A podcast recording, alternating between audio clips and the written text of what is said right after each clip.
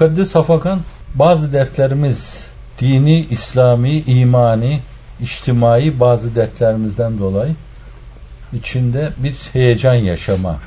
Müminde stres olmaz ona mukaddes afakan dedik. Bir kısım can sıkıntıları olabilir. Diyelim ki dünyanın bir yerinde şu anda bir kesim bir kısım fezai ve fecaiye sebebiyet veriyor. Orada kan dökülüyor, gözyaşı dökülüyor, çocuklar yetim kalıyor, kadınlar dul kalıyor, insanlar ölüyor, ülkede mezalim devam ediyor. İnsan bunları görünce tabi bir heyecan yaşıyor orada. Buna birileri stres diyebilir. Esas mukaddes safakan. Siz o mevzuda o kadar heyecan duymazsanız şayet öyle bir ezilmişlikten sıyrılma arzusu da olmaz belirmez yani.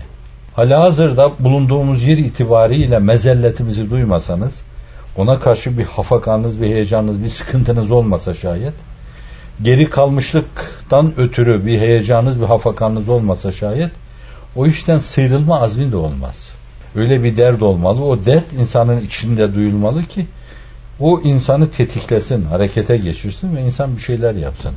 Ama nasıl yapacak o zaman? Onu da şer'i şerifin koyduğu kıstaslara göre yapacak. Yani canlı bombalar gibi, bilmem arabalara bomba yükleyen deli adamlar gibi öyle yapmayacak o meseleyi. Dert bu diyecek. Nedir dert? Bir kanserdir bu. Neye ihtiyacı var bunun? E, bazı durumlar itibariyle onkologlara soracağız onu. Radyoterapi ile bu tedavi edilecek diyecekler. Bazılarına göre diyecekler ki cerrahi müdahale lazım. Cerrahi müdahaleden sonra da şu kadar bu kemoterapi ihtiyaç var falan diyecekler. Ne kadar sürecek bu? Hele bir 6 ay bunu uygulayalım. Sonra bir daha yeniden bir MR çekeceğiz, bakacağız. Tarayacağız senin vücudunu sonra bakacağız. Şimdi bir toplum böyle baştan aşağıya elilse, el ayağı titriyorsa, beyin problemleri varsa yaralı bu. Bu birdenbire böyle harikuladeden mucizevi onu ayağa kaldırmak, diriltmek, ihya etmek, arızalarını gidermek mümkün değildir. Otursun bir proje belirlersin burada. Dersin ki nedir bizim derdimiz? Gençler imansızlığa kurban gidiyor. Çareyi yeganesi nedir bunun? Size bir okul açma imkanı veriyorsa bir okul açarsınız. Bir dershane açma imkanı veriyorlarsa o fırsatı, o kadar demokratik haklardan istifade etme imkanı varsa bir dershane açarsınız. O insanları ya işte bilmem liseye hazırlarsınız veya üniversiteye hazırlarsınız. O imkanı da vermiyorlarsa evlerinizi açarsınız. O fırsatı da vermiyorlarsa şayet bazı çocuklar okulda okurken bazı bu mevzuda gayretli aileler, mukaddes hafakan taşıyan aileler, beyin sancısı taşıyan aileler o çocukları kendi evlatları gibi alırlar. Bakın en ağır şartlar altında. O çocukları evlerinde bakarlar, okuturlar. Çare yeganesi budur. Delilikle problemleri çözemezsiniz. El alem kendi mantığına göre, küfür mantığına göre milleti bir cinnete salmış. Bu cinnetten sıyrılma cinnetli olmaz. Cinnet aklilik getirmez, mantıklilik getirmez. Cinnetten sıyrılma ancak aklilikle, mantıkilikle ve meseleleri muhakemeye bağlamakla olur. Belli projelerle olur. Makro planlarla olur. Bunlar karşı tarafı ürkütüyor. Ne demek makro plan? Namuslu adam yetiştirme. İnanan insan yetiştirme. Milletini seven, vatanını seven, toprağını seven, toprağına kavuştuğu zaman miski amber gibi alıp koklayan insan ister. Ve bir karış toprağım gider diye kalbi duracak gibi heyecan taşıyan insan ister. İşte öyle insanların yetişmesi asıl mesele. Çalmayan, çırpmayan, hortumun adını bile bilmeyen, rüyasında bile hortum kullanmayan böyle bir nesil. Bütün dünyada ama. Çünkü bütün dünya gidiyor. Gümbür gümbür gidiyor. Diyeceksin. Şimdi bu alil, içtimai bünye, sosyal bünye eğer böyle makro planlarla bir tedavi edilecekse şayet o çerçevede uzun tedaviye tabi tutarak onları saate kavuşturma ve bizim Sezai Bey'in yaklaşımıyla ruhta, kalpte, histe, şuurda, iradede üst üste nesillerin dirilmesini sağlama. Diriliş erleri yetiştirme. Sadece kendileri dirilmekte kalma değil. Aynı zamanda Hızır gibi seccadelerini serdikleri her yeri yeşertebilecek bir diriliş nesli yetiştirme. Öyle ki ben insanları diriltmiyorsam benim diri olmamın da bir manası yoktur. Bir diriliş nesli dirilten bir nesil yetiştirme mevzu. Asıl bu, bu da uzun zamana vabestedir. Çünkü bunun için hafakana ihtiyaç var. O hafakana stresle karıştırılmaması için ben mukaddes hafakan diyorum. Kutsal bir hafakandır o. Öyle heyecan duyma Allah indinde ibadet yapma gibi sevaptır. Onun için değişik mülazalarla eğer Allah bana o imkanı verseydi, bir veli kutsiyeti verseydi bana, bu insanların içine, dinlerine hizmet etme adına cinnet tohumları saçardım. Böyle delirselerdi bunlar. Dinime nasıl hizmet ederim? Sonra da biz oturup deseydik ki bunu arkadaş bu mesele delilikle olmaz. Gel senin bu cihanları değiştirebilecek müthiş heyecanını kanalize edelim. Bir kanalın içine alalım. Bunu faydalı kullanalım. Baraj yapalım. Sonra kanallar açalım. Sonra yerinde salalım onu. Senin heyecanlarını salalım. Ölü zeminlere akı versen ve dirilsin. Çevre dirilsin deriz. Ama insanda hiç heyecan yoksa suya attığın zaman bile ıslanmıyorsa bence nem kapmak şöyle dursun. Denize attığın zaman bile ıslanmıyorsa ona bir şey anlatmada zorlanırsınız. Mukaddes hafaganı olması lazım insanın. Ülkesini dert edinmesi lazım. Milletini dert edinmesi lazım. Dinini dert edinmesi lazım. İslamiyeti dert edinmesi lazım. Kur'an'ı dert edinmesi lazım. Uykularının kaçması lazım. Ama bunlar bir taraftan insanda böyle bir burukluk hasıl eder belki. İnsanda sarsıcı bir heyecan hasıl eder ama Allah'la irtibat ifade etmesi açısından öyle zevkli, öyle lezzetlidir ki bazen böyle bir mülahaza insanın içini sarar. İnsan hemen ondan sonra kalkıp şükür secdesine kapanası gelir. Elhamdülillah ya Rabbi. İyi ki beni gamsız, kussasız, odun gibi yaratmamışsın. Elhamdülillah. Beni çatlatacak içimde bir heyecanım var. Ama sen bu heyecanı dini mübin İslam'ı ila istikametinde kullanmaya muvaffak eyle ve selam. Nefahatta bir vesileyle insanın duaya arzu ve iştiyakının olmamasının Cenab-ı Allah'ın bir cezalandırması olduğu anlatılıyor. Çoğumuz itibariyle duaya gereken iştiyakımız olduğu söylenemez. Bu da bizim için bir ceza mıdır? Neler buyurursunuz? Ceza meselesi insanın bakışına göre de biraz Allah'la münasebetine göre de değerlendirilebilir. Hafizan Allah insanın dünyada bir kısım masiyetlere girmesi de bir cezadır. İmanının hakkını vermiyorsa imanına göre eğer iradesini güçlendirmiyorsa kendi tabiatında bulunan hayır eğilimlerini güçlendirmiyorsa şer eğilimlerinin kökünü kesmiyorsa ki kader risalesinde bu iki hususa temas ediliyor. Dua meyelanı hayrın hayrı kuvvetlendirir. İstiğfar meyelanı şerrin kökünü keser diyor. Dolayısıyla böyle birisi hiç farkına varmadan göz haramlarına girebilir, kulak haramlarına girebilir. Hayal onu planlar, senaryosunu yapar, ayak ona doğru yürür, el ona uzanır ve sonra insan sonuna kadar götürebilir öyle bir günahı. Bu bir cezadır haddi zatında. Çok büyük kimseler tepe taklak gitmişlerdir. Konumunun hakkını vermeme, masariyetlerin kadrini bilememe, kıymetini bilememe, masar olduğu her şey vücudi şeylerdir bunlar. Adem'den çıkmış. Dolayısıyla bir nimet mahiyetindedir. Bunların kadrini bilmek zımni şükürdür. Onlara şükretmek açıktan açığa kavli şükürdür. Davranışlarıyla o mevzuda bir şükür tavrı almak fiili bir şükürdür. Bunları eda etmeyen insan cezalandırılır. Bugün hadis-i şerifte geçtiği gibi eşer, batar diyor yani. Allah'ın verdiği nimetlerle insan biz öyle manalandıralım onları. İnsan küstahlaşır, başı dönerse, bakışı bulanırsa bunları bir nimet gibi görüp, nimet gibi algılayıp Allah'a şükürle gerileceğini el açıp, sinesini açıp sana binlerce hamd ve sena olsun. Beni hem doyuruyorsun hem de doyurduğun şeyleri de duyuruyorsun bana anlıyorum manalarını bunların diyeceği yerde küstahlaşıyor o. Körler gibi hareket ediyor. Kur'an-ı Kerim diyor onu. Sağırlar gibi hareket ediyor. Kalpsizler gibi hareket ediyor. Allah da verdiği o nimetlerden dolayı cezalandırıyor. Yani bir yerde insanlar namaz kılarlar, ibadet ederler. Allah buyuruyor ki ben onların üzerine semanın bereketini açarım diyor. Bir yönüyle o lütuf oluyor. Fakat böyle bir lütuf karşısında insanlar tavırlarını yeniden gözden geçirip Allah'ın lütuflarına karşı belirlemezlerse o lütuf onlar için bir istidrac oluyor hafizan Allah. Baştan çıkmalarına sebebiyet veriyor. Her ikisi de Kur'an-ı Kerim'in ayetlerinde var bunlar. Şimdi bunlar birer ceza olduğu gibi bir insanın namaz kılarken namazı üzerinde bir ağırlık şeklinde hissetmesi. Vaka ibadetü taatta bir mekarih manası vardır. Yani nefse hoş gelmeme vardır.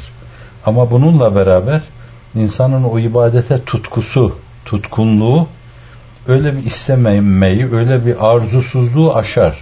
İnsanı aştırır onu. Yani ne kadar içinizden gelmese mesela sabah namazına kalkma içinizden gelmese uykunuzu tam alamamışsınız. Ama yine de her şeye rağmen kalkarsınız esniye esniye abdest alırsınız namazınızı kılarsınız. İşte kütübe aleyküm ve huve kurhun lekum. Size farz kılınmış bir şey ama ne hoş geliyor size. Zorlanıyorsunuz biraz. Fakat bir de tutkunluk vardır bu meseleye belli ölçüde o işin tiryakisi olmuşsunuzdur artık. Yani tabiatınızın bir yanı, tabiatınızın bir rengi, tabiatınızın bir şivesi haline gelmiş. Onu mırıldanmadan edemezsiniz. O nakışı ortaya koymadan edemezsiniz. Hayatınızda bir eksiklik hissedersiniz. Şimdi o kürh ile beraber, hoş karşılamakla beraber bir de içinizde böyle gizli bir istek vardır. Bir arzu vardır. Hafizan Allah, Allah bu arzuyu da alır yani. İmana girme bazen hızlı olduğu gibi böyle bir rampadan yukarılara fırlıyor gibi olur. Bazen de aheste aheste olur yani. İnsan yavaş yavaş alır, hazmeder, sindirir onu. Sindirdiklerini kabullenir. Tıpkı vücudun hazmedilecek şeyleri alıp sindirmesi, kabullenmesi, faydalı şeyler onun, şekere çevirmesi, beyine göndermesi, başka şeylere vitamin, protein, vücudun ihtiyacını onunla karşılaşması sindire sindire vücut yapar onu. Vücut haline getirir. Vücudun onlar bile güç kaynağı haline gelir. İbadet taat da insanın kalbi ve ruhi hayatı adına böyle olur. Bazen böyle sindire sindire gerçekleşir o. Bazen de amude olur birdenbire yani. Bazı istatlar vardır. Velev lem temse sunar nurun ala nur. Nur ayetinde ifade edildiği gibi. Öyle ki yani kibrit çakar gibi. Hemen böyle ateşi görür görmez hemen parlayıverir o. Bir böyle istidatlar vardır. Çok maneviyata açık bunlar. Yani gözlerini açmaya amade bulunuyorlardır. Kulaklarını açmaya amade bulunuyorlardır. Hemen bir görüntü karşısına gözlerini açarlar. Hemen bir ses karşısına kulaklarını açarlar. Değerlendirmeye açık o. Kalp tezgahlarında da hemen değişik mana dokuları meydana getirirler. Çok güzel nakışlar oluştururlar. Ve hakikaten zevkle o işi yaparlar. Bir zevk haline inkılap eder. Bazen hızlı bazen yavaş olur. Bu açıdan meseleyi böyle bir tiryakilik, bir tutku halinde duyabilme biraz işleye işleye o işi o iş tabiatımızın hep arz ediyorum bir yanı haline getirmeye bağlı. Tabiatın bir yanı haline gelir. Bir işe böyle alışma, kendini sardırma, açılma, isterseniz yelken açma diyebiliriz. Benim şair arkadaşım o isyan deryasına yelken açmışım kenara çıkmaya koymuyor beni.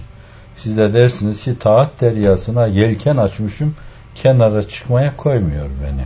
Bir kere o taata kendinizi alıştırdınız mı? Artık o mevzuda yapacağınız bir kusur sizi sıkar. Fakat bu aheste aheste oluşur. Hafizan Allah bir insan bazı kusurlar yapıyorsa Allah Celle Celaluhu insanın bu duygularını alır insandan. Bu cezalandırmadır yani. Neticede cehenneme yuvarlanacaktır hafizan Allah'u. Fakat bir yerde tekasül ona aittir. İhtimal verir misiniz Allah Celle Celaluhu? Siz onunla bir mukavele yapasınız.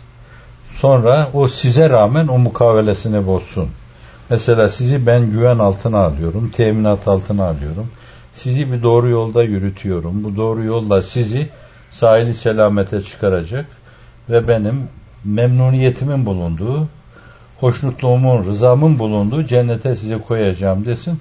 Sonra da haşa ve kella yüz bin defa haşa. Sonra desin ben böyle yapmadan vazgeçtim. İhtimal verir misiniz buna?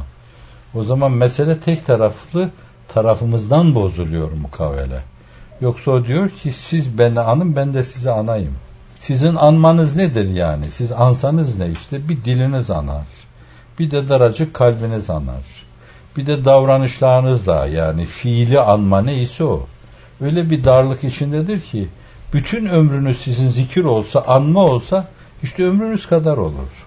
Allah'ın ebediyeti, Allah'ın esma sübhaniyesi ile, sıfatı ile muhit olması yanında bunlar deryada damla yapmaz. Fakat siz bu kadarcık işte mahiyetinizin küçüklüğüne rağmen, zikrinizin darlığına rağmen, fikrinizin darlığına rağmen, beni anmanızın darlığına rağmen ben de size anayım diyor. O kendine göre anacak yani. Bir namütenahilik içinde anacak yani. Siz bir Allah diyeceksiniz. Orada binlerce sene cennet nimetleri yiyeceksiniz. Öyle bir anma. Onun anması öyle oluyor. Demek ki orada ihanet tarafımızdan oluyor. Ahdi bozuyoruz biz. Mukavelede ben imzamı geriye alıyorum diyorsun orada. Evet demiştim sen, ben seni anayım, sen de beni an ama ben şimdi seni anmayacağım diyorsun. Bu defa o da anmıyor tabi. Bu defa seni başkaları anıyor. Ona karşı bile ebedi rakip gibi davranan ve insanoğlunun ebedi düşmanı Mefisto bu defa seni anmaya başlıyor. O senin boşluğun tabi. O boşluklardan giriyor yani. Hafizen Allah, Allah'la münasebetsizlik boşluğu. Efendimizle münasebetsizlik boşluğu. İslam'la irtibatı olmama boşluğu. Kur'an'la irtibatı olmama boşluğu. Bu boşlukları senin o hasmı azamın, ezeli hasmın, ebedi hasmın değerlendiriyor. Bu açıdan Allah da ceza veriyor bize. İbadetü taatın zevkü şevki gidiyor. Evradu eskarın zevkü şevki gidiyor. Dolayısıyla hepsinin yeri ayrıdır yani. İbadet taatın yeri ayrıdır. Duanın yeri ayrıdır. Duada bir güç vardır. Dua bir ibadettir. Ve dua aynı zamanda Üstadın bir kelimeyle ifade buyup geçiştirdiği gibi haşa geçiştirme değil. icmal ettiği gibi. Dua bir sırrı ubudiyet taşıyor diyor. Yani herkes Allah'a kulluğunu hisseder, namaz kılar, Allah'a kulluk yapar. Allah emrettiği için yapar. Bunu usulü fıkıh terminolojisiyle ifade edecek olursak taabbüdi mülazaya bağlı olarak yapar bunu. Fakat bunlar fiili bir şeydir. Fiili bir durum ortaya koyuyorsunuz. Siz bir durum sergiliyorsunuz. Sanki makul gibi bu. Yani bir kozalitte mülazasıyla bakınca ben namaz kıldım. E bunun karşılığı Allah'ın lütfuyla bir bu bir sebeptir, bir illettir, bir malul, bir müsebbep olması lazım. Cennet olabilir. Fakat dua öyle bir şey ki sebepler üstü Allah'tan bir şey istiyorsun. Orada Allah'ın sonsuz gücüne inanma vardır. Allah'ın eki sıradan lütfuna inanma vardır. El kaldırmaya Allah'ın cevap vermesine inanma vardır.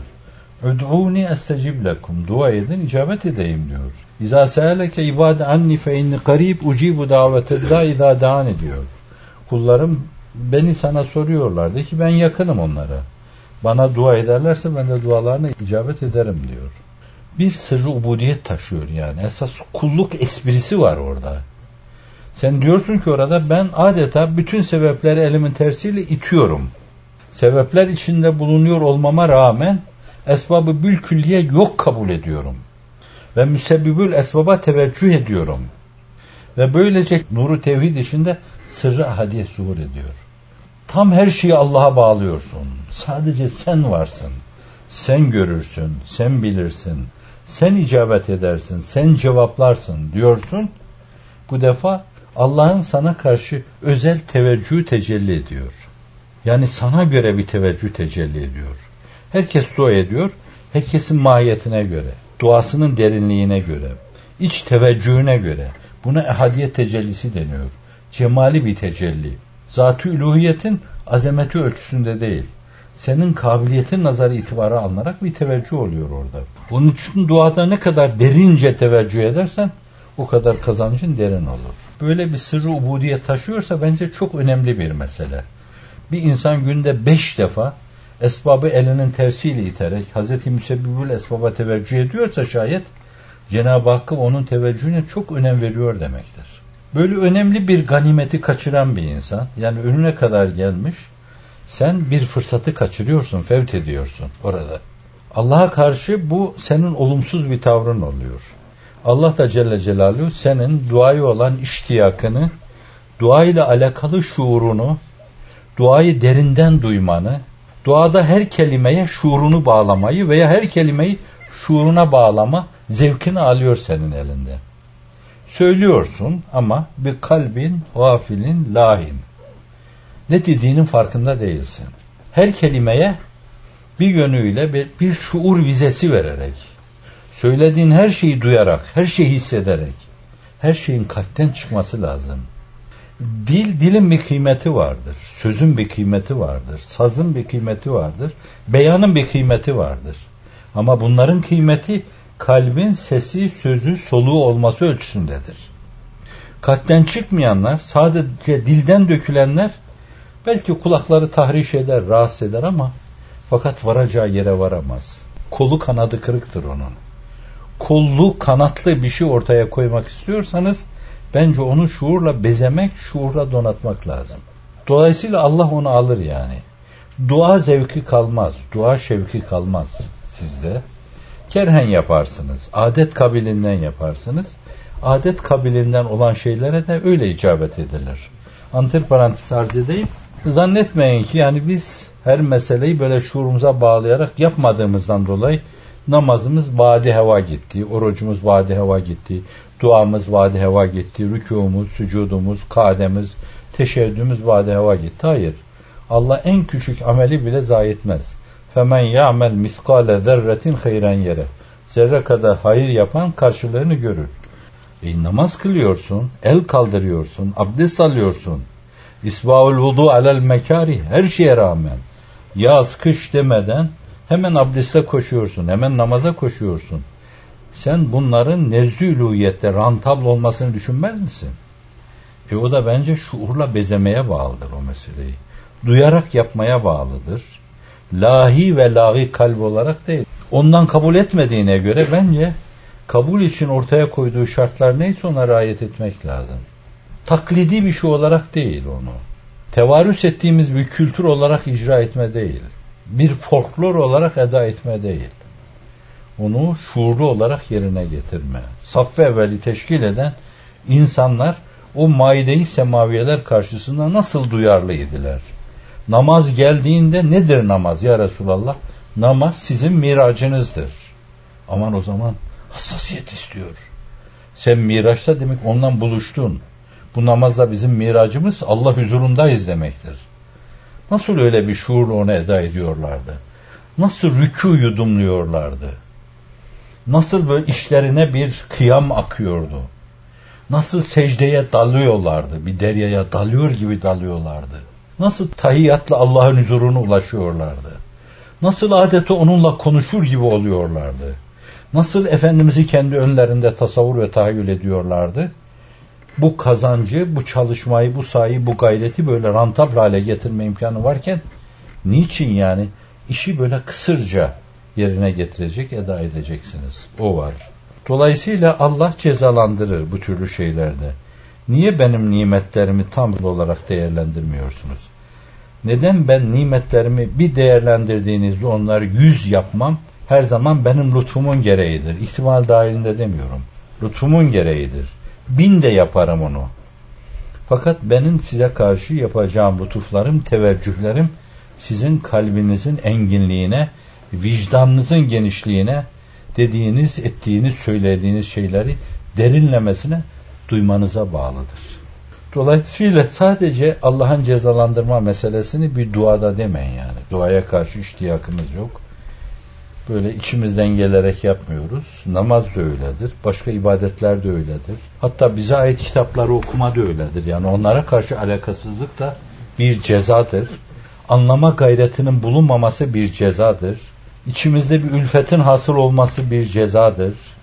Kenarından köşesinden işe sahip çıkma bir cezadır. Kıymetli değerli şeyler başımızda uçup durduğu halde onlardan istifade etme, arzu ve iştiyakının bulunmaması bir cezadır. Allah'ın nimetlerine karşı alakasızlık Allah tarafından cezalandırmaya vesiledir. Süleyman Çelebi sana layık kunlarınla hemdem et. Ehli derdin sohbetine mahrem et. Hem dahi bu Süleyman-ı fakire rahmet et. Yoldaşın iman, makamın cennet et. Hem dahi kıtmirana rahmet et. Yoldaşın iman, makamın cennet et. Kıtmir hesabı keyfin arkasına düşmüş. Ondan sonra çoban kovalamış onu, dövmüş, vurmuş, git demiş. O bizim şey de çoban da kefeşte tayuş. O katmir diyor. Katmir. Katmir dön diyor. Git koyunları koru diyor. O da bir kere çobanın arkasında gözü cennete düşmüş. Değil mi? Dolayısıyla sülahaya refakat eden, onların mahiyetini eren el mer'u ma'men habbe. Hem mer'iyeti eriyor hem de mahiyeti eriyor. Mer değil ki o. Mır. Fakat eriyor yani. Beraberliğin şerefini dünyada da ukvada da duyuyor, tadıyor. Kıtmir. Eğer onlarla beraber olma onu da cennete götürüyorsa bence caminin dediği gibi yani. Allah Resulü'nün ashabının arkasında olma. Ya Resulallah şu başı çün seki ashab-ı kehf dahili cennet şevem der zümre ashabi tu o revet der cennet men der cehennem keyre vast o seki ashab-ı kehf men seki ashabi tu Rıva mı diyor ashab-ı kehfin köpeği refakat ettiği insanlarla cennete girecek ben cehenneme o ashab-ı kehfin köpeği ben de senin Habibinin, ashabının köpeğiyim diyor. Ne mutlu bize. Ona ümmet olmuş. Ne ince insanlar. Bu inceliklerine göre saygılarını ne ince üslupla ifade ediyorlar. Bağırıp çağırma, kıtlak yırtma değil. Alvar İmamı merhuma geliyorlar. Haçtan dönüşte ziyaret ediyorlar. Efe derlerdi. Hepimiz Efe derdik. Orada böyle ölçü üstü imamlara büyük zavata hep Efe derler. Diyorlar ki Efe o Medine'de köpekler var. Öyle de uyuzlu ki o köpekler. Birden çok dokunuyor Hazreti. Sus diyor. Ben Medine'nin köpeğine bile kurban olurum. Bu inceliktir, alakadır. Allah sizi köpeğe kurban edecek mahiyette yaratmamıştır. Öyle bir şey de istemiyor sizden. Bu Medine'nin köpeği bile olsa. Fakat orada nispet bir Medine Medine var yani. O Medine'nin izi tozu o Kuddusi yüzüne tutiyadır diyor. Kuddusi merhum cennet mekan. Köpek Medine'ye nispet edince farklı kazanır. Medine'nin incelik bunlar. Onun namı celilini anarken gözleri dönerdi. Efendimiz derdi. Efendimiz böyle kalbinin ne kadar ses gücü varsa o hislerini bir mızraf gibi o kalbinin bam teline dokundurur. O sesi bulmaya, o sesi ortaya çıkarmaya çalışırdı. Derinde adamlar. sığlar anlasa da anlamasa da. Allahümme habbib ileyne l-imana ve zeyyinhu fi kulubina ve kerrih ileyne l-küfre vel fusuqa vel isyan ve cealna minel raşidin. Allahümme ahsin akıbetena fil umuri kulliha ve ecirna min khizyid dünya ve azabil ala seyyidina Muhammedin ve alihi ve sahbihi ve sellem